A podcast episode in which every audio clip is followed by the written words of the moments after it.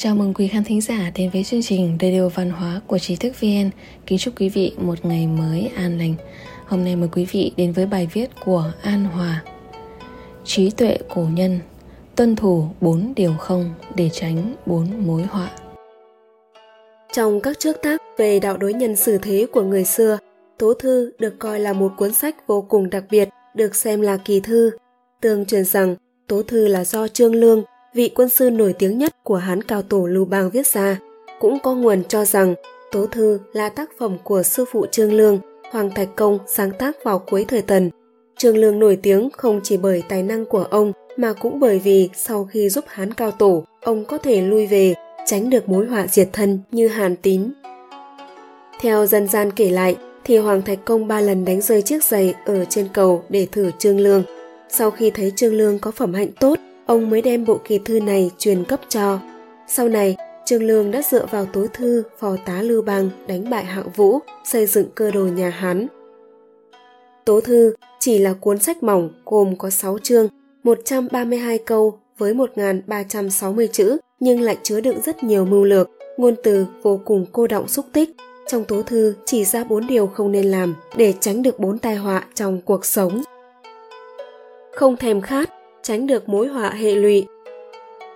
Tố thư viết, tuyệt thị cấm dục, sở dĩ trừ luy.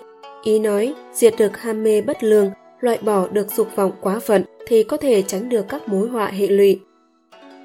Cổ nhân nói, vô dục tắc cương, người ít dục vọng thì sẽ chính trực cương cường. Một người nếu xuất hiện ý bất lương, hơn nữa dục vọng lại nhiều thì sẽ trượt dài trên con đường tội lỗi.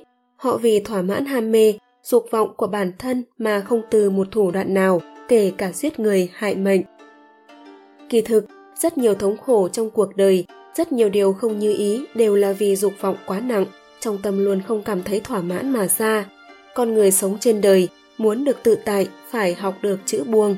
Người không bỏ xuống được công danh lợi lộc thì khó tránh khỏi những cuộc tranh đấu trong cõi hồng trần cuồn cuộn, khó sống được bình an, một người nếu có thể chú ý suy xét lại chính mình, khắc chế dục vọng của bản thân, giữ mình không chạy theo ham mê bất lương thì sẽ tránh được họa.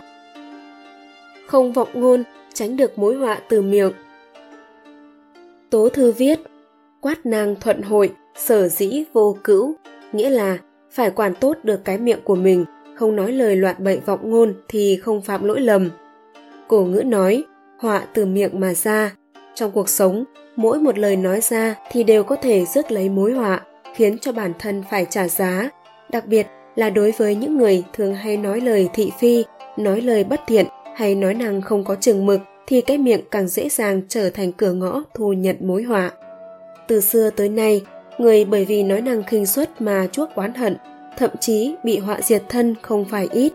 Bởi vậy, trong tố thư viết, dĩ ngôn thủ oán giả họa vì lời nói mà dẫn đến oán hận, tai họa. Do vậy, trong giao tiếp thì không được nói năng tùy tiện, nói chuyện phải lựa thời điểm, càng phải chú ý đến thái độ nói của mình. Thái độ nói chuyện phù hợp nhất chính là khi nói thì không đề cao chính mình, không hạ thấp người. Khi khuyên giải thì cần phải có thiện ý, không nên dèm pha người khác, không nên chỉ trích gắt gao. Đó chính là giữ thể diện cho người khác, cũng chính là bảo vệ bản thân mình không ham lợi, tránh được mối họa oán hận. Tố thư viết, thủ chức nhi bất phế, xử nghĩa nhi bất hồi, kiến hiểm nhi bất cầu miễn, kiến lợi nhi bất cầu đắc. Ý nói, một người cần phải làm hết phận sự mà không sao nhãng bỏ bê, tuân thủ nghiêm ngặt tín nghĩa mà không thay đổi, bị khiển trách hay khen ngợi mà không tự ti cũng không kiêu ngạo, gặp lợi mà không tham lam cuồng vọng, tục ngữ nói, gặp lợi mà không cầu thả nhận, người quân tử quý trọng tài vật nhưng không tùy tiện nhận. Nhưng xưa nay, người gặp lợi mà nảy sinh lòng tham thì có nhiều vô kể. Bởi vì họ quá mức tham lam nên tự rơi vào tình cảnh tiến thoái lưỡng nan. Khi lợi ích trước mặt, con người ai ai cũng muốn mình có được một phần. Nếu quá mức tham lam, muốn chiếm hết lợi ích về mình thì tự nhiên sẽ bị người khác oán hận mà khi oán hận chất chứa quá nhiều rồi, thì một ngày nào đó, tai họa nhất định ập xuống. Cho nên, những người làm nên đại sự đều có thể giữ sự đúng mực khi đứng trước lợi ích, thậm chí không luyến tiếc mà nhường lợi cho người khác. Khi lợi ích trước mặt mà có thể không tùy tiện lấy, không thấy lợi mà quên nghĩa, không vì tư mà tổn hại công, thì đó chính là trí tuệ nhìn xa trong rộng không ngạo mạn, tránh được mối họa hung hiểm. Tố thư viết, mạn kỳ sở kính giả hung nghĩa là xúc phạm, ngạo mạn với những người đáng già phải kính trọng thì sẽ dẫn đến những tai họa nguy hiểm. Người đáng kính trọng ở đây chính là những người lớn tuổi, những người có địa vị cao hay những người đức hạnh. Lòng kính trọng, tôn kính người già, yêu thương trẻ nhỏ là yêu cầu căn bản của làm người cũng là phép tắc căn bản trong kết giao xã hội.